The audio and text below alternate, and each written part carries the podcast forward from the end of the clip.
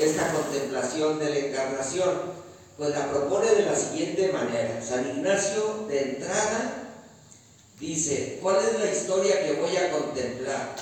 Pues la historia que voy a contemplar tiene tres escenas. La divide en tres partes. La primera escena, la, escena digamos de la entrada, aquí le vamos a poner una puerta de entrada, aquí es donde yo entro en escena, aquí entras tú. Y en esta primera escena, ¿quiénes están presentes? Aquí ya se necesita la imaginación. Está presente la Santísima Trinidad.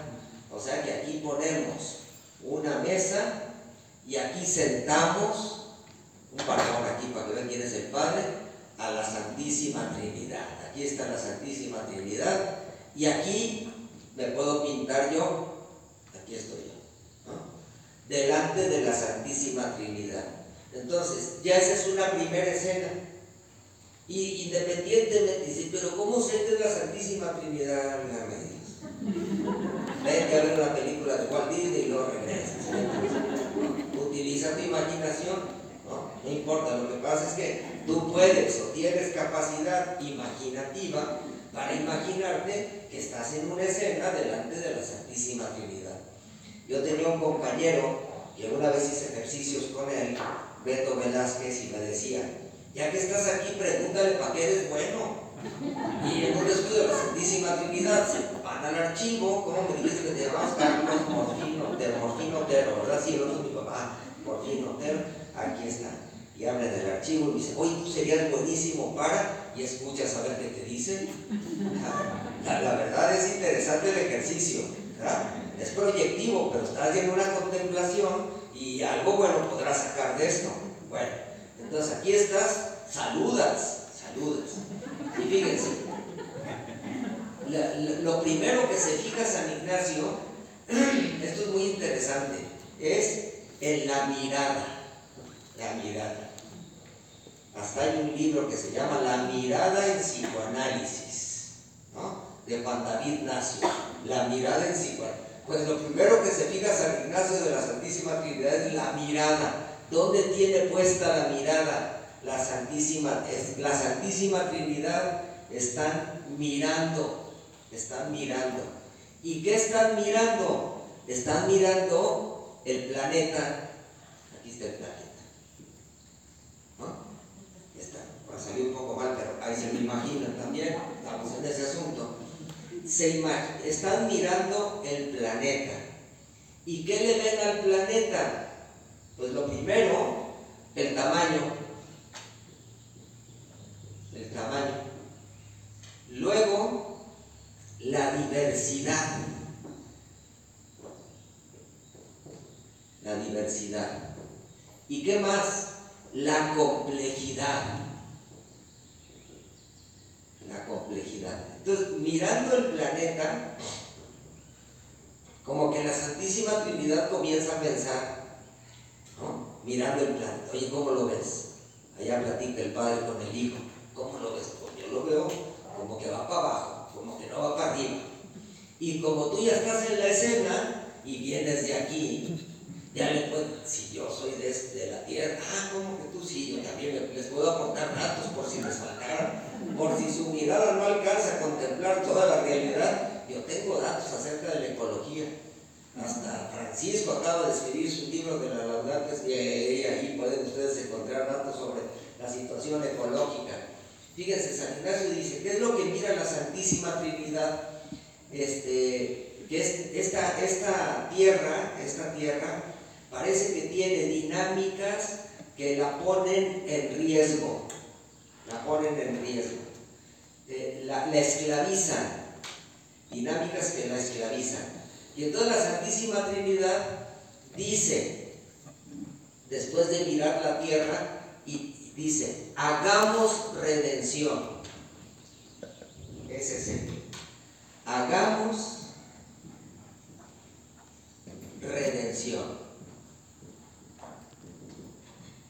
Esto es interesante porque ahí ya te puedes poner contemplando esta escena que, pudo haber pasado cualquier otra cosa, pero que la decisión de la Santísima Trinidad es una decisión de rescatar, de rescatar. Vamos rescatando eh, y esa es la redención. La redención es el precio que pagas para rescatar a alguien que está, que está secuestrado. Vamos a redimir este planeta, vamos a rescatarlo.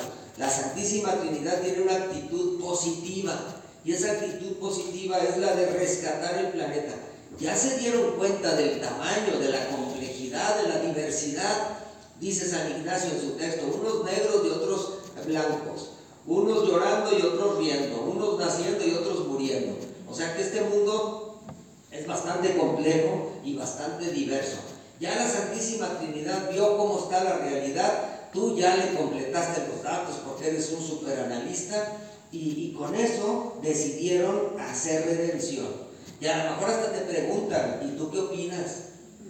Y si eres medio desesperado le vas a decir, ya era hora que se pusieran los, las pilas, porque esto, este, un poquito más y no llegamos. ¿no? Bueno, y entonces viene la tercera escena, la tercera escena. ¿Y cuál es la tercera escena? Pues la tercera escena, aquí voy a pintar unas alas del ángel Gabriel, ¿no?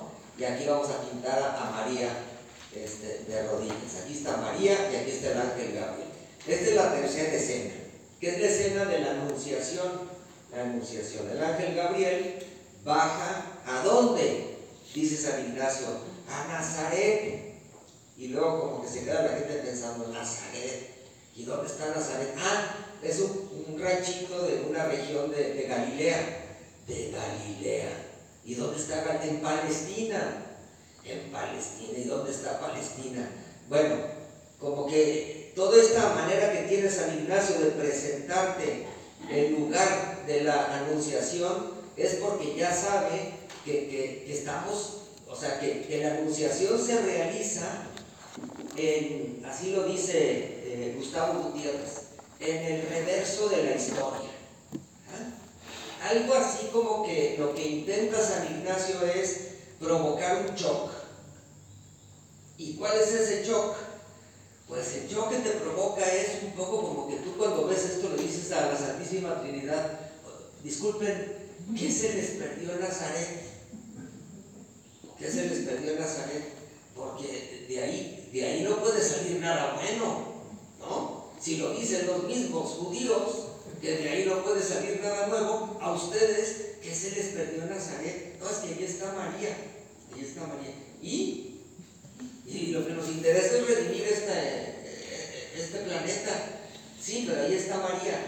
¿Y con María qué vamos a hacer? La encarnación.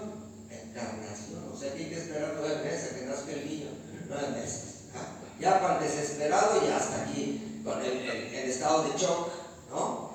Porque, fíjense, por si fuera poco, no solo hay que esperar nueve meses, sino que eh, Dios entra a la historia tocando la puerta, tocando la puerta. Eso lo va a decir Jesús en su momento. Toquen y se les abrirá. O sea, no entres a la brava, no, no entres sin... No, es que Dios cuando participa en esta historia, ¿cómo le va a hacer?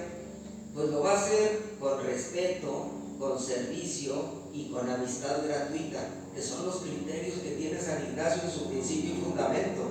O sea, ese es el modo como Dios se va a incorporar a nuestra historia. Entonces, para incorporarse a esta historia, le dice al ángel Gabriel, pregúntale a María. Pregúntale, ¿qué le voy a preguntar? Pues que si sí o si no, porque Dios no, no va a pasar por encima de la libertad de María. Entonces parece que tú dices, ¿cómo? Van a hacer redención. Estuve muy de acuerdo y estoy de acuerdo con su análisis. Pero esperar el sí de María, ¿no? entrar tocando la puerta, ya como que esto nos revela lo que se llama la tal encarnación. La tal encarnación. O sea que la encarnación tiene sus características. Eh, y ese modo de entrar Dios a este mundo, pues es, eso es lo que, lo que se nos presenta como un misterio de nuestra fe.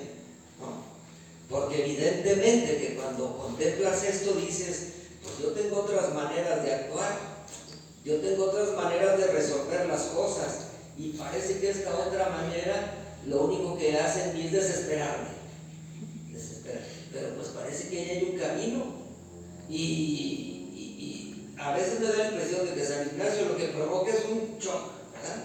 Y, es un shock que, va directamente a nuestra imagen de Dios, porque a nosotros nos encanta en las oraciones decir que tenemos un Dios todopoderoso.